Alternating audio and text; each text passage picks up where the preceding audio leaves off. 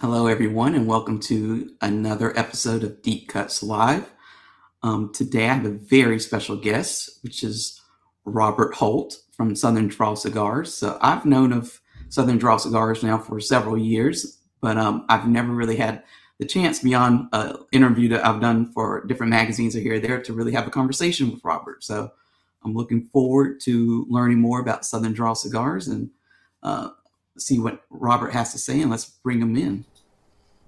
Robert Holt, how are you? Well, thank you for that gracious introduction, Antoine. I appreciate it. And again, I'm doing well. Again, as I said earlier, I'm better than I deserve, but you know, fortunately for me, I get to be the voice and the face of the entire Southern Draw family. So you're stuck with me, the audience is stuck with me, but the reality of it is, right behind me, there's a whole choir of angels singing with us. So, I'll try to bring the words that they would want me to share. How about that? Now, I remember, I don't know, what year did you first launch? Because I want to see if this lines up with my memory. Yeah. 2013, we went to full production. February of 2014, almost to the day, 2014, we put our first cigars into the retail locations.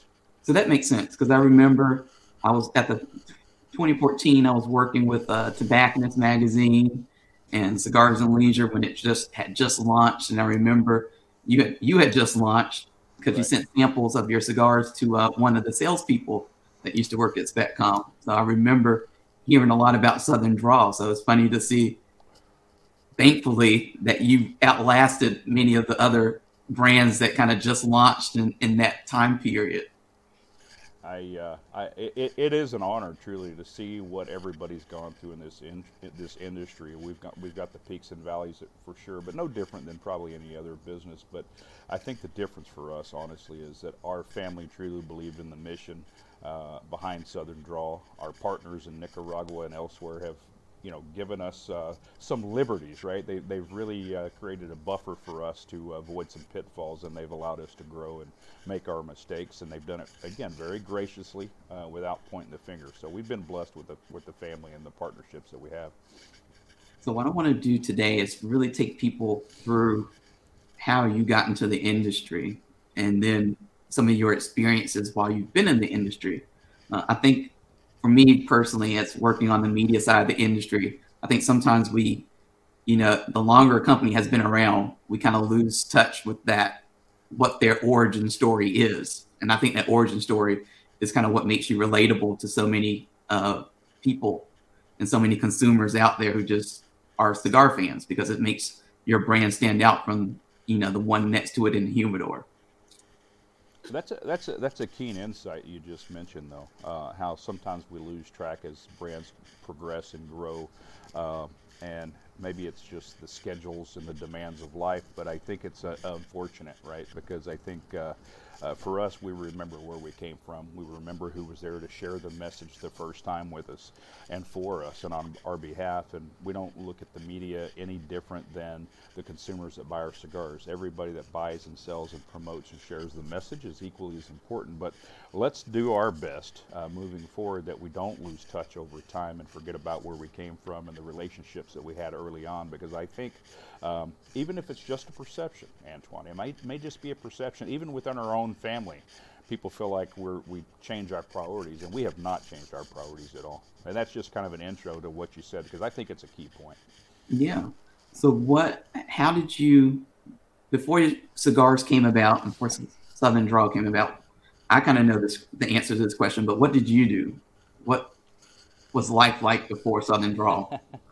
Well, I pursued the brass ring, like everybody else, I think, at my age. I served my 8 years in the United States Army, and come from a pretty good lineage of volunteer military service. And immediately following that, the year I met my wife, of course, it was 26 years ago, I finished my education in electrical engineering and communication, and I was an RF engineer and a design engineer for some of the largest wireless companies, developing sites in and around the world. I think it took me to over 40 countries. So I spent 15 years in the corporate world, And that evolved from the field engineering side into venture capital investing, looking for ways to proliferate technology, i.e. Verizon, Sprint, and the biggest probably of all of those was my years at Qualcomm, which obviously taught me a lot. What it taught me, though, I should have stayed there a little bit longer and I wouldn't have had to work, but think about it this way. When we talk about the basis of Southern Draw, I spent 17 years pursuing careers, pursuing wealth, big houses and big cars and boats and toys, why Sharon raised our children. And people say, how did Southern Draw get started? It got started because we failed at something else. I made some very poor decisions with our investments and our assets. And basically, we went through a major fraud scam, 2008, 2009, if you will. And we lost everything. And it was my wife and Sharon alone that made a decision that cigars were the right vehicle, that the friends and families and people that we've seen in the third world countries that we traveled to, i.e. Nicaragua, Honduras, Dominican Republic, Cuba, that there was something we could do that would directly impact those people, and we believed that this would be the right vehicle. So it was really her suggestion very firmly that Southern Draw would be a family brand that we would grow, and the ultimate goal is just to take care of those people that just need the basic essentials of life and that are willing to work hard to achieve that. So it was kind of started very humbly. I'm always very interested in the idea of failure in business because it's something that doesn't get discussed a lot by many companies, and people don't want to admit that maybe, in the beginning or maybe at some point in their life, they didn't make the right decisions. But do you think you would have had the success with Southern Draw without those failures? Well, there wouldn't be a Southern Draw without the failures. Make no mistake. But allow me to be crystal clear about something else. I don't know that it was failures in the business and decisions that led to Southern Draw as much as it was the power of prayer. And let me elaborate, if I will. 17 years into a marriage that was kind of coming and going, falling apart, wasn't as strong, priorities weren't correct, my priorities weren't right. But I grew up poor. I grew up with nothing. I grew up with hand-me-down clothes and holes in my clothes, and I was embarrassed to walk out into the world every day. And when I had a chance to make a difference and make money, maybe I didn't handle it right. But let me tell everybody a very simple but important fact. The day I came back to Austin, Texas, to reveal to Sharon that we, quote unquote, had lost everything, and she reminded me it was me that did it. When it was all said and done that day, she leaned across the table and she says, "Let me explain something to you. I've been praying to the good Lord for 17 years that you would lose all those opportunities, and you would lose that big salary, and you'd lose those big bonuses and those business cards with those big titles on it, because I needed you to be humbled and get back to the priorities. So if you want a powerful message, and if you want to not have to apologize for failure," it was the power of her prayer that put me on my knees that brought us to this. So yes, did I learn from that? Without question. And I thought I turned off all my sounds, but that sounds like my warehouse sending shipping notices. Praise God, right? Yeah. Here go the shipping notices, but that should be it. When so after you all had this conversation, and you came and she made the suggestion of moving forward with a cigar business, basically, what steps did you take to make that a reality? Because I know of so many people who smoke cigars and they always dream up the idea of having their own brand, and then they see the reality of it. That's not as easy as just getting of having the idea and creating a cigar. Like there's so many different hidden steps that they don't see. Well, I think the comical part is, at that point I had been smoking cigars for well over 20 years, and I had been to many factories in many fields in many countries that produce, both grow tobaccos and produce great cigars. I was really entrenched in that culture of art. And I say this a lot when I'm talking to folks, but you got to understand, to me, it is an art form created by individuals that have a talent that I could never have. I can learn all I want to learn. I could be a great student, but I could never be the artist that they are, depending on what step in the process that they are. Which brushstroke are they, But all those years in Central and South America and the Caribbean, there's not a country I didn't work in. I mean, I was embedded in the culture. I love the food. I love the music. I love the simplicity of life, and I love the struggle because I was familiar with the struggle. I didn't have to stand out, right? You didn't have to warn me not to wear jewelry in third world countries because I didn't own any, right? I was a simple guy. But all those years I had a desire to learn more about the growing of these tobacco varieties, how the curing and the process and fermentation changes these characteristics and ultimately the blending. So I had a great education or base education by working for over a decade and learning and wanting to buy tobaccos for the purpose of I mean, people go to the grocery store and they buy everything to make a nice salad for Sunday dinner. I was looking at buying the tobaccos, learning the curing and the fermentation and just some general blending techniques that worked for my palate, something I would enjoy. So, you know, we didn't start from scratch. We started by sitting in the exact chair I'm sitting on, because this chair will fall apart in a number of years, but I love it because this is where Southern Draw started as a brand, not just a concept. I was smoking a cigar with no band, a sample of a blend that I had created, and Sharon walked in behind me, and she just stood over me for a moment, and she took the cigar from over my shoulder, and she just took it, and she had smoked cigars with me since I had met her. Not a lot, but she had smoked. Mm-hmm. And she said, "What's the difference, Robert, between that cigar and all the other cigars you've been smoking, all the Cubans and Dominicans, and Nicaragua really wasn't on the map yet?" And I said, "What do you mean?" She says, "It's so clean. Even my nose and my eyes and my skin and even my hands don't smell like burnt tobacco. They just smell floral and they smell great." I said, "The difference is proper curing, fermentation, and aging of the cigars." I said, "Why do you ask, you know, beyond that?" And she says, "Well, what is that?" And I said, "Well, it's a blend that I was working on, and it was just really something I was going to do for us, and I was going to make 50,000 of them and share them with family and friends, because I had a friend years ago that had made his own cigars, and he used it for business, and he shared it, and it was really his, and it was his personality and his character." And she said, No, you're not getting off that easy. Whatever that is, you and I are going to sell it 50-50.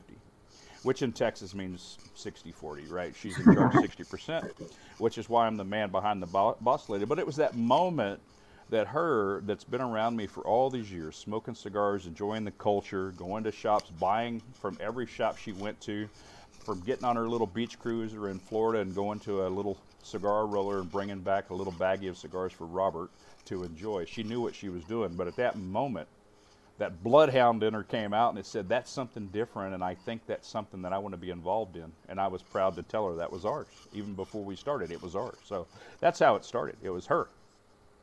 And I've heard you talk in other interviews about the quality of cigars and the quality of tobacco that you use. So that story makes me laugh because it's so true that sometimes you smoke a cigar and you just feel like it's, I don't know, like it's not as great as it could be.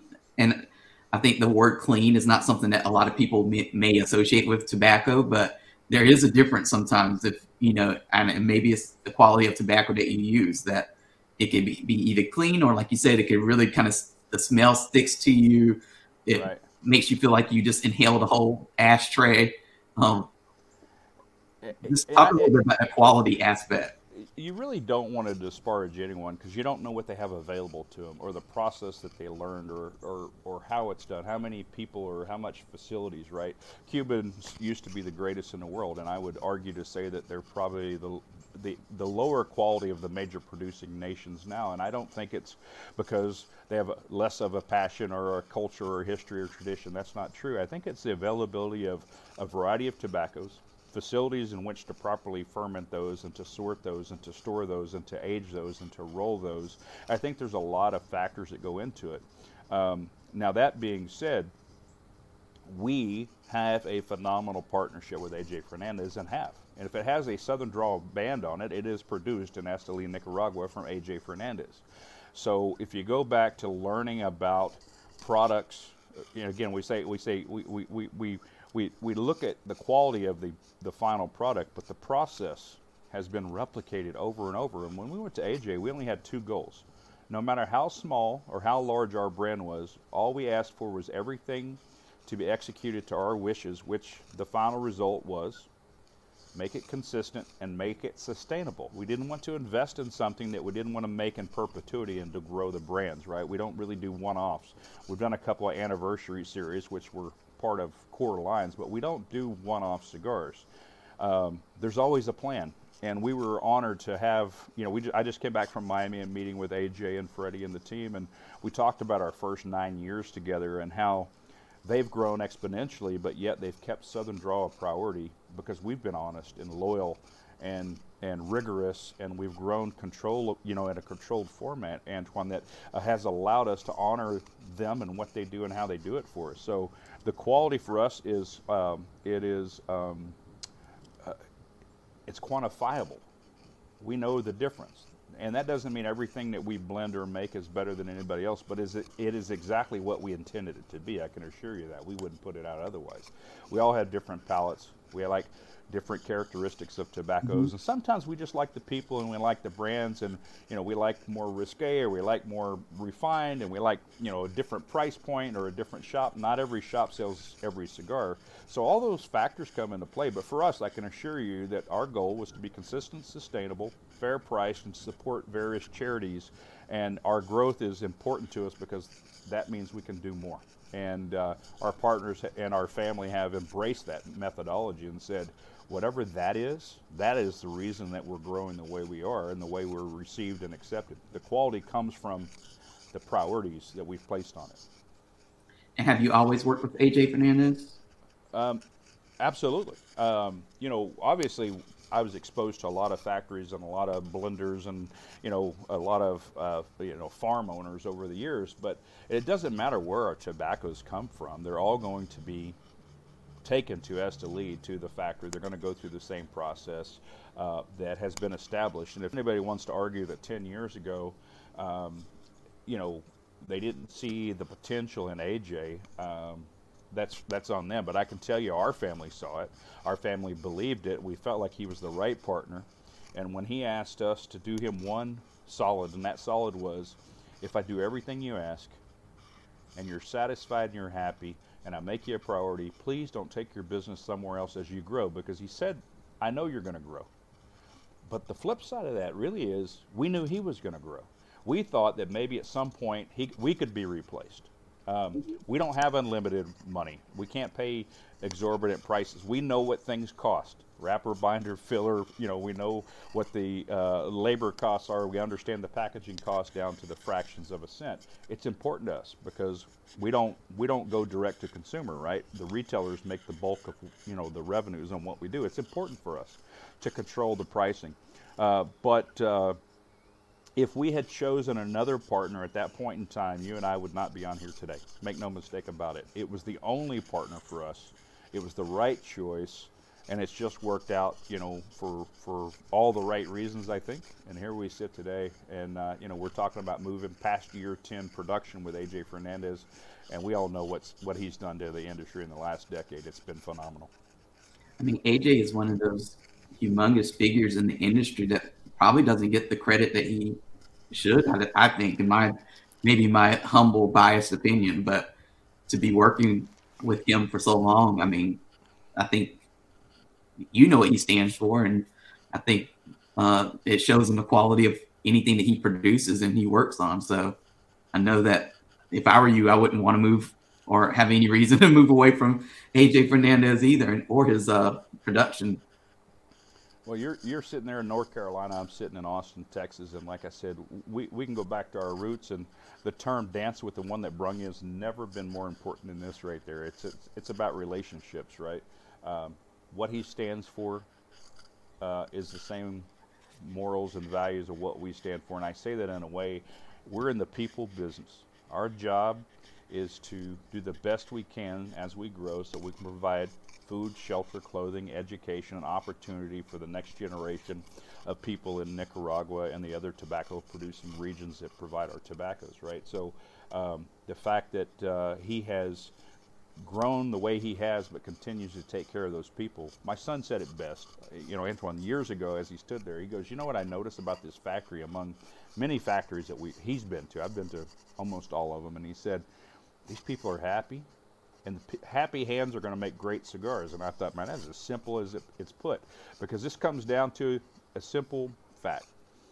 If you want the best food in the world, sit down at your grandmother's table. Nobody can do it better. That's a fact. This is home cooking. Southern Draw is home cooking. If you're hungry, your stomach's rumbling, you're on the highway, pull into any number of the thousands of fast food chains, fill your stomach. If you got 6 or 8 friends and it's late at night and you're on the road and you're trying to get to your hotel and you're in Jersey, go to one of the diners. Great diners, great families. You're going to fill your stomach. But if you want real home cooking, you got to pay attention to the raw materials and how they're handled. And when you sit down, you know it's the best we can do with what we have, because that's what Grandma taught us. And that means any grandmother. That don't mean just blood grandmothers. That's just in general, that generational pride and love of putting it into a product and then serving it up to other people. To backtrack a little bit, when it came time to name your company, how hard was it to settle on a name? Because I think when everybody starts a business, that's the first thing you think of. Like, am I going to call it, you know, the Robert Holt Cigar or Holt Family Cigar Company or whatever? So what was that process like coming to Southern Draw? Well, two or three parts of this answer. First of all, there'll never be a Robert Holt cigar. I'm not that important to myself, since I'm the one that does the blending and the branding and the names. Every name of our cigar is for a very influential person or group of people. The blends themselves are characteristics and personality driven of those particular people. It really does tell a story. Number 2, because there was a Holt family cigar there in Pennsylvania for 100 years, I never had to worry about using Holt cigars, because we weren't going to get into that battle. But here's the truth of it. Southern Draw was the only name ever discussed, because I was sitting about 150 yards from where I'm sitting right now, more than 14 years ago. And I had a friend, a marketing hustler, you know, he's a smart dude, a great golfer. I'm a terrible golfer. We finished a round of golf, smoked a cigar, had a cold beer. And he said, "Robert, you own a cigar brand. What's the name and why?" It was that simple. And I sipped my IPA, and I took my little Sharpie out, and I drew that band right there, and it said Southern Draw, and I took that black Sharpie and I put a line through the L, and I said, "We're one part family, fellowship, and faith, potluck, you know, and we're one part focused on the science of the perfect cigar. Draw, burn rate, ignition rate, temperature, those things." So that's what we are. We're Southern Draw, and it was never, ever a plan to launch the brand. But it was never discussed to be anything other than what we are, and it's always stuck. And I think the brand would be better in apparel anywhere in the South. We could make a lot of money as apparel brand versus cigar brand, right? But that's the short answer. The long answer is short. There was nothing else ever discussed. One of the things that I've always admired about Southern Draw and its marketing is that you always put faith and family and religion kind of at the forefront of everything that you all do. So talk a little bit about that, because I know that there's so many, maybe in like the MBA business school or whatever, they will tell you don't mix religion and business, and or the two don't go well together. But for you, you've made it work, and it's very authentic to you all. And I would say outside of televangelists, they're probably right. You know, you've got incredible mega church right there in North Carolina, and someone that my wife truly admires his messages, and that's a whole nother animal. That was my second calling that I missed out on. But, you know, for us, I tried it the other way, and it doesn't work. And I was talking to an atheist associate friend, you know, social media friend, but somebody that really supports the industry, and they made it very clear we don't really promote or talk a lot about Southern Draw because all your Bible verses and all that. And I just said this, you know, 5 or 6 days ago. I said, "You don't hold my faith against me, and I won't hold your lack of faith against you, and we'll just call it a day." How about that? Because I have a conviction, not a belief. I have an absolute conviction. So if we want to know where that came from, right there on that band, right there, Soli Deo Gloria, glory to God alone. It's there on the band for a reason. My wife put it there to remind Robert Holt every day to keep my priorities straight. So you want to ask me why or how we can do it? How could we not? Without that priority, without that that humbleness, you know, getting on your knees every day, Southern Draw wouldn't exist. So we're firm in the faith. We make mistakes like everybody else. We wish we were better each day, you know, but for the most part, in the DNA that we have, it is faith-based, and I tell you, we wouldn't try to accomplish what we're doing without the power of the Lord behind us, and it's put us in the right places at the right time to share that, and you know, consequently, we feed off a lot of that. You know, we haven't mentioned it, but when Miss Mina passed earlier this week from Mina Cigar Lounge, Dinar. It was a huge loss for us because it was one of those few people that we've come across in this industry that had the faith and the power and the ability to bring people together into an environment to make them feel welcome and loved and cared for, that could do it all with the snap of a finger, with few resources, but to provide that place. And it just reminded us that our mission is sound, it is strong, and it's important, and we're going to stand our ground. And if that is something we get persecuted for later, then so be it. We'll not be unlike anybody for the last thousands of years. But for now, it's we have lost opportunities. We have lost business. There are shops that don't carry us. There are people that don't smoke us because of it. Make no mistake. That has been impressed upon us. But that's okay. That is okay. I'm surprised by that because the cigar industry seems. I would think the cigar industry would embrace a brand like yours, and it's not the industry. Let's not fault the industry. Like you say, there are people that are harmed or hurt or damaged or trampled upon, who felt left down, who felt alone, that have deep-seated issues that may never be resolved or may never be able to be counseled or discussed through. And we don't fault people for having that. There are people who lose loved ones, like we lost this last week, that question the Lord, right? And they say, why? I mean, when my brother died at 18 years old, the entire family just turned their back. It was amazing to watch how quick we go from hallelujah on Sunday to why? Well, let's quit asking why. And I'll tell you, over time, we hope that our actions, what we do, don't judge us on what we say and what we put on our bands.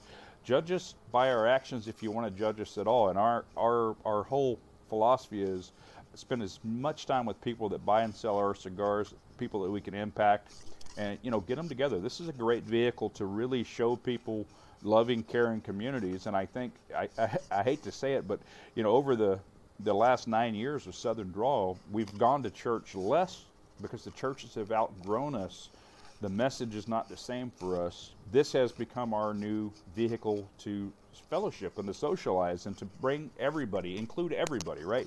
Antoine, I don't think there's another product in the world that takes 300 different hands to make, that everybody gets together and we get to burn the sacrifices and talk about what we believe. It's amazing.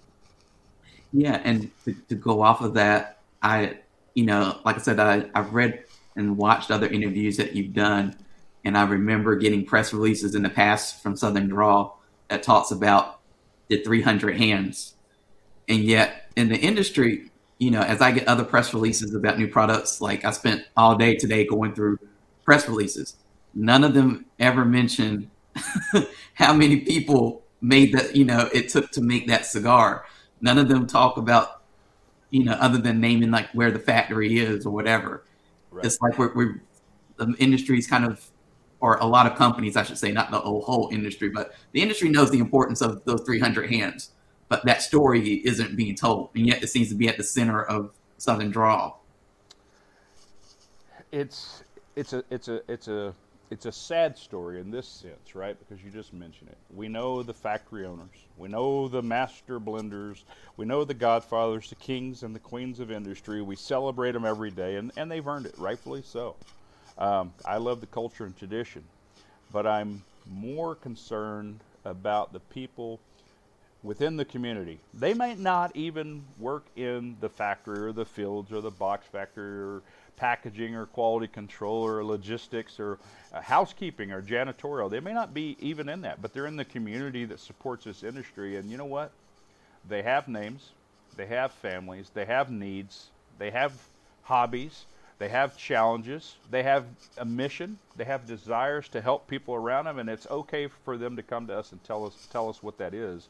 And if we can do anything to expose that information to the multitudes. And if our retail partners and our media partners and our customers want to buy 300 hands so that the proceeds can reach those people and make a difference, I can tell you this, there's only so much I can do, but with the help of the media, help of the retailers, the help of the consumers, we're all putting a couple of nickels in the bucket, and it does make a difference. And I think it's important we know who they are. Know them by name. Know them by name the same way you know the factory owners and the brand owners, right? That's what we should do. Let's strive to do that, because they're equally as important and maybe more important, because the future for them will only be dictated by our ability to continue to grow and succeed and give them more to do and give them stability, you know? Well, the 300 hands really is, in the marketing world, what you would call your unique selling proposition, because it's what makes cigars different from any other tobacco product. You don't have, there's not 300 hands making a e-liquid. And there's not 300 hands making a cigarette. You know, there are 300 chemicals making a cigarette. Sure. Not 300 hands, but exactly. So I think, you know, that 300 hands and like you said, the focus on what happens in the factory and who those people are should be a story that's a little bit more prominent and told more often if we want to really grow the premium cigar category and get people to know what makes this product so special. Absolutely. I mean, your show it's deep cuts, right? Think about how deep one has to dive. We could watch the Summer Olympics, and we can watch as the United States and Jamaica fight for the 4x100, 4x400 relay, right? And we'll know who these racers are because they're prominent, well-known, they're fast, they have all these wonderful records. What if the relay was 300 hands long? What if they had to keep going around that track? Would we remember all 300 of those racers, or would we remember the guy that ran the anchor leg or the gal that ran the anchor leg? No. I'm telling you, the person in the middle of that process is as important as the one in the beginning and the one at the very end that puts that last piece of ribbon in the box when you shut it and seal it up, right? And it's our mission. If we can survive long enough and we can grow, I want to know every person and every step of the process for everything we do. And what we want to see is we want brands to go that are Dominican-produced brands and Honduran-produced brands and Cuban-produced brands and Peruvian and Costa Rican-produced brands. We want them to do something very similar to recognize those people that have names, have families, have needs, and they're equally as important in my book.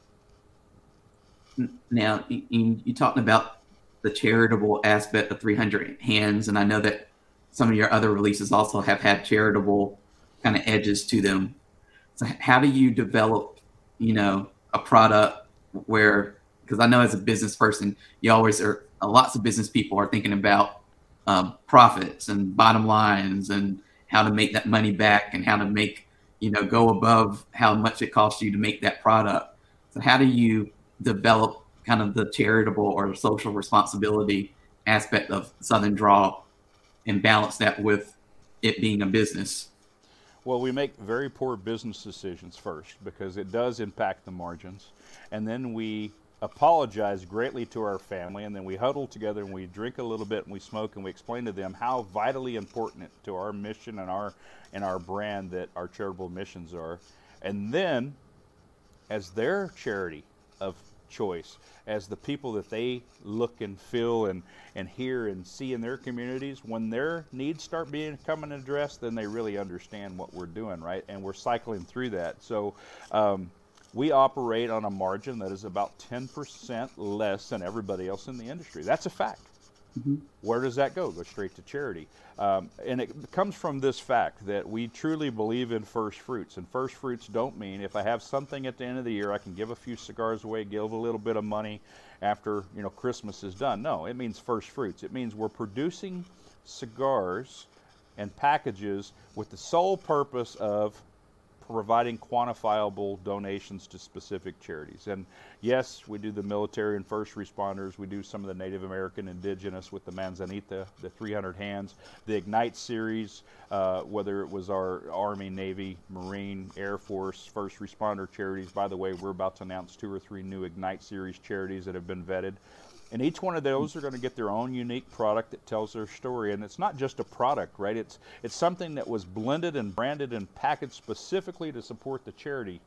And then we asked the media to share that story. And then we asked the retailers, if you want to be first for something new from Southern Draw, bring this in, share the message so that your consumers can be the first one to get it at a good, fair price.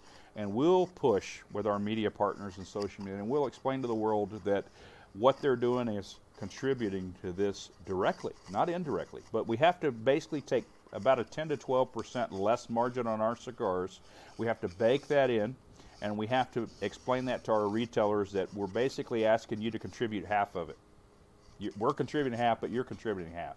And then basically when their consumers buy from them, basically their half is now cut into 25%, right? Because the consumers are now buying their part. So think about it this way. We're all throwing a quarter or a nickel into the bucket, whatever it may be, and we're doing something that none of us would have and probably could have done on our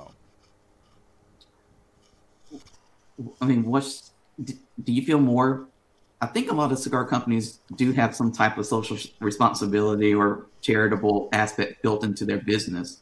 So do you think even outside of cigars, like more businesses, should they publicize that, or should they just kind of operate with that just being part of their business? Like, because I know some businesses might feel a little bit awkward because they don't want people to think that, you know, they're publicizing it just to get good press.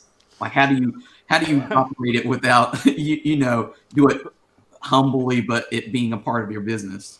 Well, it's a phenomenal question, really it is, because I was just thinking about this earlier today. We don't do it so we can write it off on our taxes at the end of the year. This is an LLC. That's not what we do. Now, I cannot, for the life of me, know another man or woman's heart, so I wouldn't know what they do and why they do it. I've seen the richest people in the world give only enough so that offsets their taxes, but they still gave. Mm-hmm. So where it hurts us is we all pay taxes to contribute and, you know, the services that are rendered from that. We do our part. That's not the case for a lot of very wealthy people. They do just enough to offset, but they still give. So let me not question another person's intent or their heart. Our nature is not to market it. It is to communicate it. And we want to do that because what we found out, Antoine, is not a huge percentage. We all know demographics are cigar smokers, but there's a lot of people that look within the community and they want to do some good. So by sharing the First Nations Development Institute or the 300 Hands or the Navy SEAL Foundation, you're able to go directly through those links and those relationships that we provide every time that we promote, and you can give directly, and you can learn directly, and you can share. So maybe it's not the cigar smokers or the cigar purveyors that we're only targeting, right? We want to share the message and make people aware. So I think awareness is the most important aspect of our charitable mission. We can only do so much. But we know for a fact that many of these donations have been direct to those charitable organizations, notwithstanding the sale of cigars. So I think the message is continue to share it in the hopes that you're going to reach the hearts of giving people that want to make a difference and they have the ability to do it. Now, this is going to be a bit of a tongue/mind twister of a question, but what's something that you had to learn over the years in order to do your job better? Something I've had to learn. Well, I think I kind of mentioned it earlier, but I spent a lifetime of doing things on my own and holding myself accountable. For the first time in my life, when we started Southern Draw, I had a partner, and that partner wanted an equal say-so.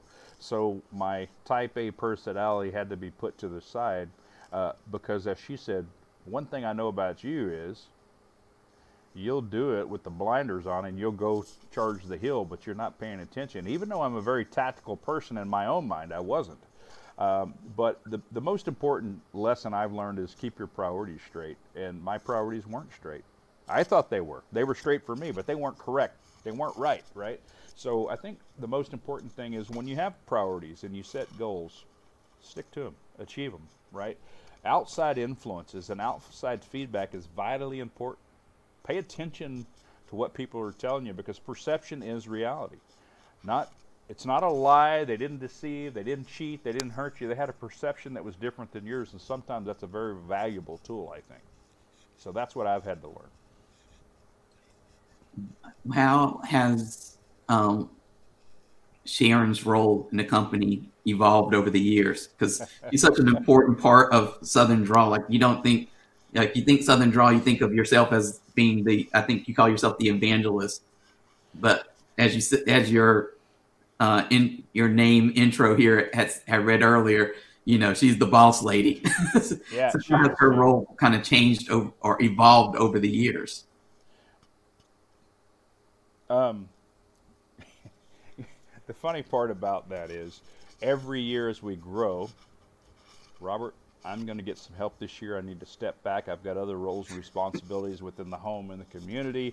I'm going to work less hours next year. So I think in 2021, we got her up to about 105 hours a week. So she's been really cheap labor.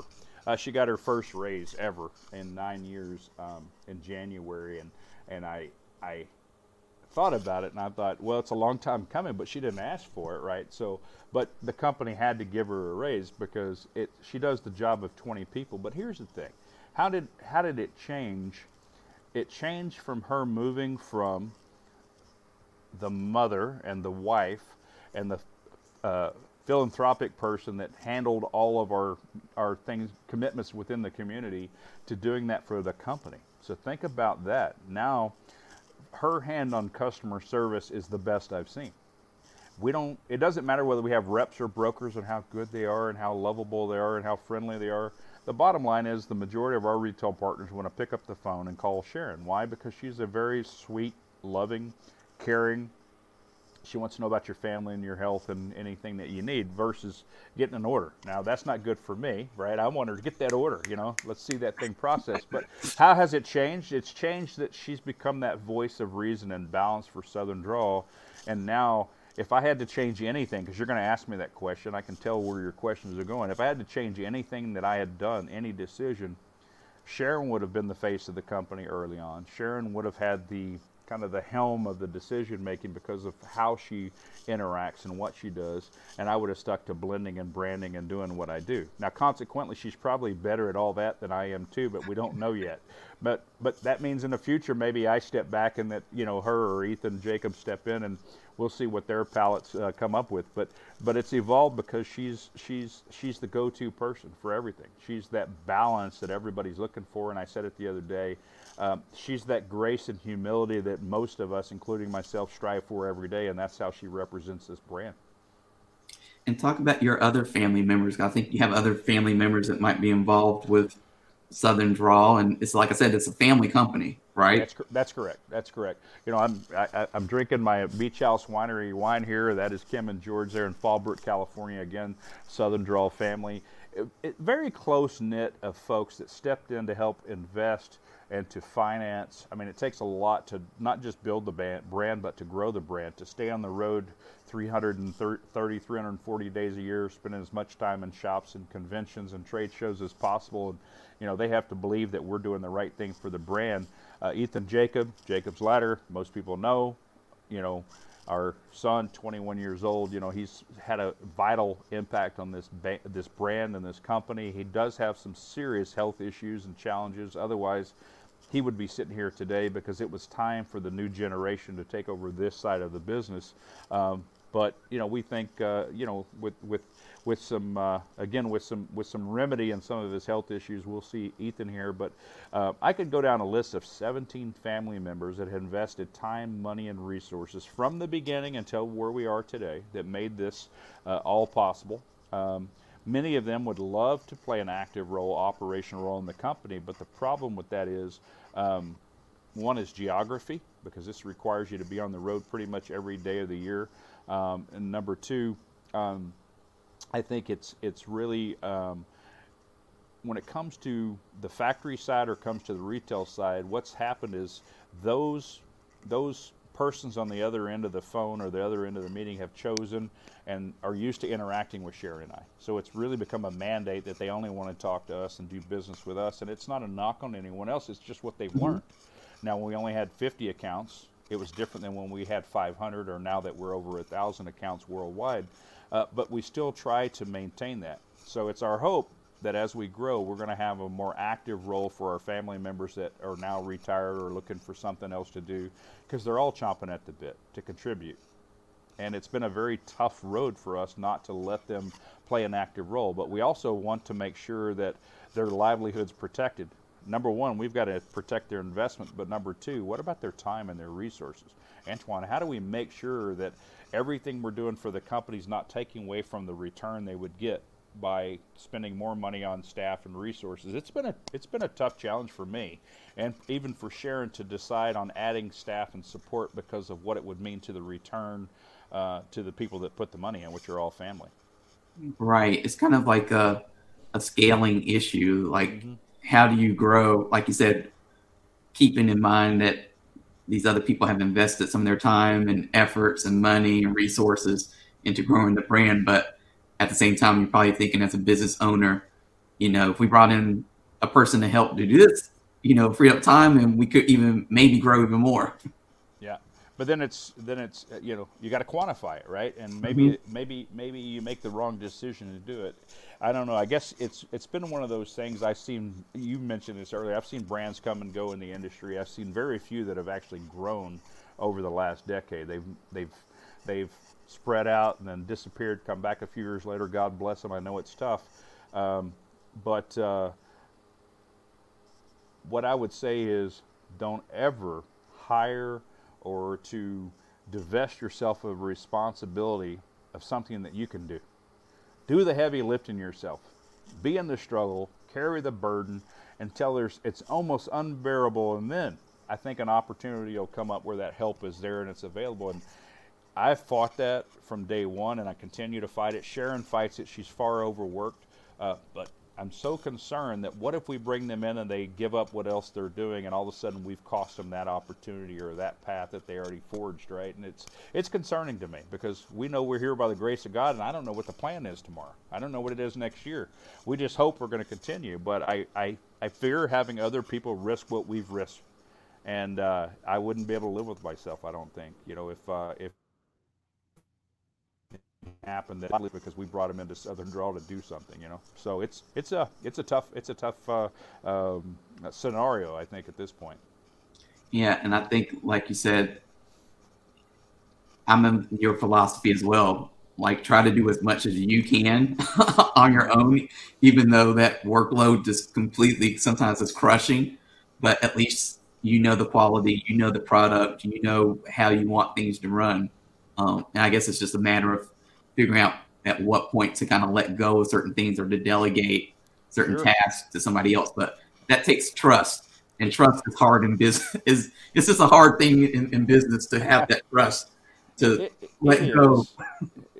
It is. And it's a key point, but we don't have an issue with trust with any of the people in the family. That's certainly not it. But think about it this way, you know, when you make an investment, let's go to the NFL. You have a couple of great years, you get rewarded with a big contract, and all of a sudden you start looking at production and it's going down. Was that a good investment or a bad investment? And I would say it's a bad investment. You never want to compensate at the peak so that people are comfortable. And I'm saying this in a very simple way. If you're in the struggle every day, you'll do more, you'll work harder, you'll work longer, you'll be productive because you're in the struggle. The moment you're too comfortable is the moment, I think, when the quality of your contributions decline. And if I get to that point where I feel that we're that comfortable, it's time for me to step down at that point. It's time for our son or somebody else to take the helm. But there's going to be opportunities if we continue to grow. But we want to make sure that those are sound opportunities where people aren't really risking what we risked and what we continue to risk every day. Because if you've been in this business this long, you realize that every quarter you could go bankrupt, right? I mean, literally everything goes into the raw materials production. We've got to plan 12, 18 months out right now. And you've got to get out there and sell it then, right? I mean, you really got to go out. COVID be damned, right? You've got to go and you've got to do it no matter what happens, because nobody wants to hear excuses. But, you know, I'm hoping that opportunities will rise in the next couple of years that allow us to add some help. And more importantly, as you mentioned, get Sharon some assistance, you know, kind of left hand and right hand to help her out. She's got a couple of helpers right now that have been kind of quiet about it, but we'll see. from her wisdom, we'll see how and where we go from here. In terms of how have you handled like bringing on new retailers to your brand? Because I think I read a press release a while back, or maybe saw a comment that you were on another podcast and you were saying like, you know, you just don't want to bring on any retailer to carry Southern Draw. Like you want to kind of control how big you all get. Like how have you approached kind of expanding the distribution, expanding how many stores Southern Draw is actually in? And that was a paraphrase of what I said, but really what I said was this. The retailers that we have are the most important ones to us. So their growth and getting their sales reports, quarterly, annual reports, looking at how they're expanding to our different SKUs and promotions and events and how that affects. About 85% of our annual production, even with our growth, goes to our current retailers. The truth of it is I would love every retailer that has morality and integrity to carry Southern Draw. That'd be great. My goal from day one sounds odd. It's a Subway sandwich commercial. I wanted every retailer to be able to have our cigars so that any consumer that wanted Southern Draw could be within 30 minutes of their own home, get Southern Draw. Now, the retail market allows for that in the U.S. for the most part, but we don't make enough cigars to support all of our current retailers, so the risk in adding new retailers and filling those holes right now really is the risk of growth with our current retailers, and I don't think that's fair. So we struggle, and what I did is I pulled myself out of that discussion and that decision. So now when those new retailers submit a request, Sharon, Ethan Jacob, and Alex Nungery, though, they look at the map, they look at where we're at and what we're doing, they look at the growth of our market in those geographic areas, and they try to communicate that. Right now, we're not opening accounts, or maybe, yes, we can open an account, but this is what we can offer you for today. So they try to stick within my production forecasting tools and how I do it, because I manage all the production. So we want everybody to have it, you know, within reasons, within Sharon's rules. But we're not going to risk our current relationships to go pursue new ones. And even some of our retailers would say, well, that's not true. You know, you did this and that. Well, again, you don't know another man's heart and his intent. Our intent is to do the right thing, but we're not impervious to mistakes either. Sometimes, you said it earlier today, even in the media world, something new comes along, we forget about the other brands. I'm big on loyalty, and I'm big on, you know, if you're moving my space down a little bit to bring something new and fresh in, that's your prerogative, that's your priority, but don't expect the same amount of love from me if I'm getting pushed down to the end of the line, because I have pride. I'm a grown man and I have pride. It's a sin and I know it, but I have it. But if you've embraced the brand and support the brand, obviously we're going to give you a lot of love. But if that love is waning, you know, just let us know. But we realize there's a lot of brands and a lot of, you know, cigars in the world to be shared, but we just ask for a fair shot. So hopefully with our continued growth, we'll continue to be able to add some new accounts each year and fill some of these holes that we obviously have. Now, how do you define success? I feel like that's a good kind of segue. Define success. Well, you know, for us, here we'll go back to faith. We already have success. We have salvation. We have eternity, and I think that is wonderful. So from then on, every day it is let's do everything we can within our communities and neighborhoods to help in any way we can without endangering our own safety and our own lives, because we have some obligations to our family too. But, you know, that's success to me. I mean, the fact that we have the priorities, Antoine, that we have, that is success. We get offers to buy the company, we get offers to merge the company, we get offers to grow the company, and right now none of those have worked out because it is about the mission first. If our members get a return on what they've invested and what they've risked, and we can continue to grow the brand even after that, and there's a little dividend each year, and we can take care of our retailers and our charities, and we can continue to contribute to them. I tell you, by my definition, that's a success that I never thought I would achieve. And the more we grow and the larger we get and the more accessible income we have, there's more charities that we want to support. So if we can be held accountable by our charities and our family and friends, our partners and we can meet those obligations that we have to them, I think we're successful. And another question off of that is, how would you define faith? Well, you know, faith by definition is believing in something for which you may not have all the physical proof for, right? But as a guy who minored in Old Testament theology, I understand it more. So I've kind of moved away from the faith to a very simple analogy, which is I referenced earlier, which is everybody in the world has a belief. And a lot of those beliefs are based on their surroundings, their environment, their parents and grandparents and their neighborhood, their experiences. But there's only a select few that have convictions, and the convictions mean you know it emphatically, it's been proven, it's undeniable, you're unshakable in it. So if you're unshakable, that has taken faith to another level. So I'm moving away from the term faith, and I'm saying we have conviction. And we know people have beliefs, but we ask people that have belief to go find the proof, put it to a test, and make sure that you're willing to stake your life and the life of your family on it. And at that moment, then you'll have a conviction. So right now, faith has now evolved to, for us, into a conviction and to what we stand for, what we do, and how we do it. And we're convicted that that is what we must do.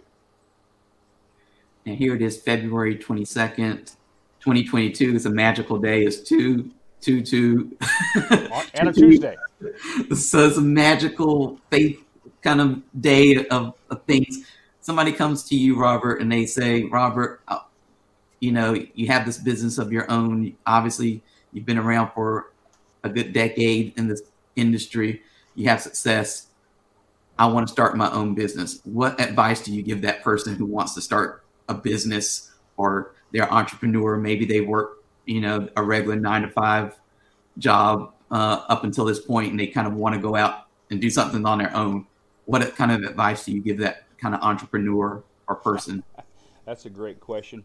I think it comes down to what's the goal? You know, what is the goal? Why would you do this? Is this a goal because you want to spend more time with your family? Is this because your health is failing? Is this because you have financial security and you're looking to do something that you've always enjoyed and dreamed about? I think understanding why someone's doing it is more important than what they're trying to do. So my advice is to really get grounded into the why. Why are you wanting to do that, and what are the consequences of that decision? Because risks are everything, Antoine. I mean, they are. So you really need to learn risk assessment before you ever jump into any endeavor again, because this world is full of thieves and cons and scams and ways to take away your security. And I'll tell you, if you have security and your family secure and your community secure and you feel comfortable, why risk it? Why risk it? If it's a passion, great, but don't risk the things that keep your family safe and healthy and sane, right? If you're trying to cure cancer, right, it's a great, great moral reason you're doing it, but don't risk. It's people used to say you'd go to Vegas or you go to, you know, you buy a lottery ticket. This was for entertainment only. Gambling is not for entertainment only. It's for a quick buck that you're not willing to earn on your own. And I'm going to tell you, entrepreneurship is gambling. Make sure you're not losing the focus on your stability and your health and that of the people that depend on you first, and everything else is secondary. Why do you want to do it? My advice is for them to really define why they would want to do that before they decide, you know, to move forward. And I think understanding the why is so important that, like I said, in business, so many businesses, and they launch products without realizing what that why is for them and what the why is for their business, and they get confused. They think the why is just profit, and that's not always. To me, that's rarely the answer to why. That's correct, it's rarely going to be a successful end result or exit, if you will. I think why is important because if we learn nothing else through our lifetimes, the why is the most important, because we could have saved ourselves a lot of heartaches and a lot of hardships for ourselves and other people had we answered that question before we ever just pursued whatever that hope or dream or desire. And a lot of times it's just desire. A lot of times it's pride. You know, let's not let those things get in the way. Let's make sure that the why is defined. Exactly. So as we come to the close of our hour together, I want people to know, I know that there's some people who are going to be listening to this just audio wise, so they're not going to see the screen, but Can you share with us how people can follow up with you all with Southern Draw and keep up with what you're doing, your website, your Instagram, whatever other information you think is important for people to get immersed in the world of Southern Draw? Absolutely. I appreciate that opportunity. Number one, for those that are listening to the audio, God bless you, because I do have a face made for radio, so that's the perfect place to get this message. Number two, SouthernDrawCigars.com is our website. Not only does it have our mission and our vision, but it'll go through the products, the charitable missions, and it allows some of those direct, donations and messages behind the charities that we do. Instagram and Facebook, SD Cigars, SD, Southern Draw Cigars on Instagram, Southern Draw Cigars on Facebook, and SD Cigars on Twitter. And what's important about that is, Antoine, we are very active. We're very positive daily. We interact with our retailers and our media, our own family. Again, we celebrate together. We mourn together. This week has been a week of mourning. You can reach out to me. Unfortunately, I do handle all the social media for the company. So if you message me, direct message me, email me, send me a text, at the end of the day, I will get to it. We try to respond. We do respond to about 3,000 comments, requests, and posts a day. So wow. And usually that's between like the hours of midnight and 2 or 3. But if you have any questions, and if you want to become a retailer and you want to be considered, just click on that southerndrawcigars.com, click on retailer, become a retailer. It's very simple. You provide your permit, basic information. That immediately will go to Sharon, Ethan, and Alex to assess where you are, what you're doing. They're going to reach out to you in either way, and they're going to make it a very simple process. And again, we're appreciative. We want you to join us if you think it's right for you. If you want a little home cook, and Southern Draw is probably a good choice for you. And at the end of the day, if you have a charity within your community that we might be able to help out, you can feel free to send that as well. There's contact information right there on the website. Well, I want to thank you again, Robert, for coming on today and spending this hour with us. We definitely went deep, so it was a great tie-in to the name of this whole podcast and interview series, Deep Cuts. So thank you so much for opening up and sharing everything that you did. I'm sure that there's a lot that you said that's going to resonate with people who listen and watch this in playback mode. Hey, it was our honor. Thanks for having me. And, I appreciate my family allowing me to be the face and the voice today on your show. But anytime, I don't know where we're going to run each other out in the Carolinas or where it may be, but we're going to try to get back on the road here pretty soon. And we'll be doing a good number of events and fellowships out in your neck of the woods. So you reach out if you need anything. I noticed you weren't smoking today, and that probably was my fault. Maybe you asked, and maybe I missed that. So if you want to pick a couple of your viewers or listeners, and you want to send me a couple of addresses, I'm going to have Miss Sharon send them the Peccadillo's pack. And okay. This will allow them to try the new base blends. Scanning that QR code on the side will let them get involved in the new Peccadillo's project. And ultimately, the winner will be joining our family in Nicaragua with A.J. Fernandez. And we're going to blend a new cigar that is going to be decided by that winner. So if you'll pick a couple of winners there, you shoot me those addresses, including your own. And we'll make sure everybody's informed and part of that great project. I will definitely do that. I'll follow up with the email about that when I send you the link to this playback. So thank you so much for that offer. And I just want to thank everyone for watching today and for listening to this. Whenever it is that you're watching and listening to this, for those of you who don't know, we try to do at least a show a week. Lately, we've been doing 2 shows every week, so it's a lot. But hopefully you all find this informative. For those of you who have not watched before, you can go to deepcutslive.com where we have all the past shows, and we'll be updating it with some of the shows that we've done this month. We have another show on Thursday, so you can join us at 5:30 p.m. Eastern time for that show. And if whatever platform you're watching this on, whether it's Facebook or Twitter or YouTube, just make sure you hit that like button or the follow button to be notified of any time that we post new content or have new interviews going on. So again, I want to thank you all for watching. I want to thank Robert for joining us today. And I look forward to having you all back here on Thursday for more Deep Cuts. So thank you so much.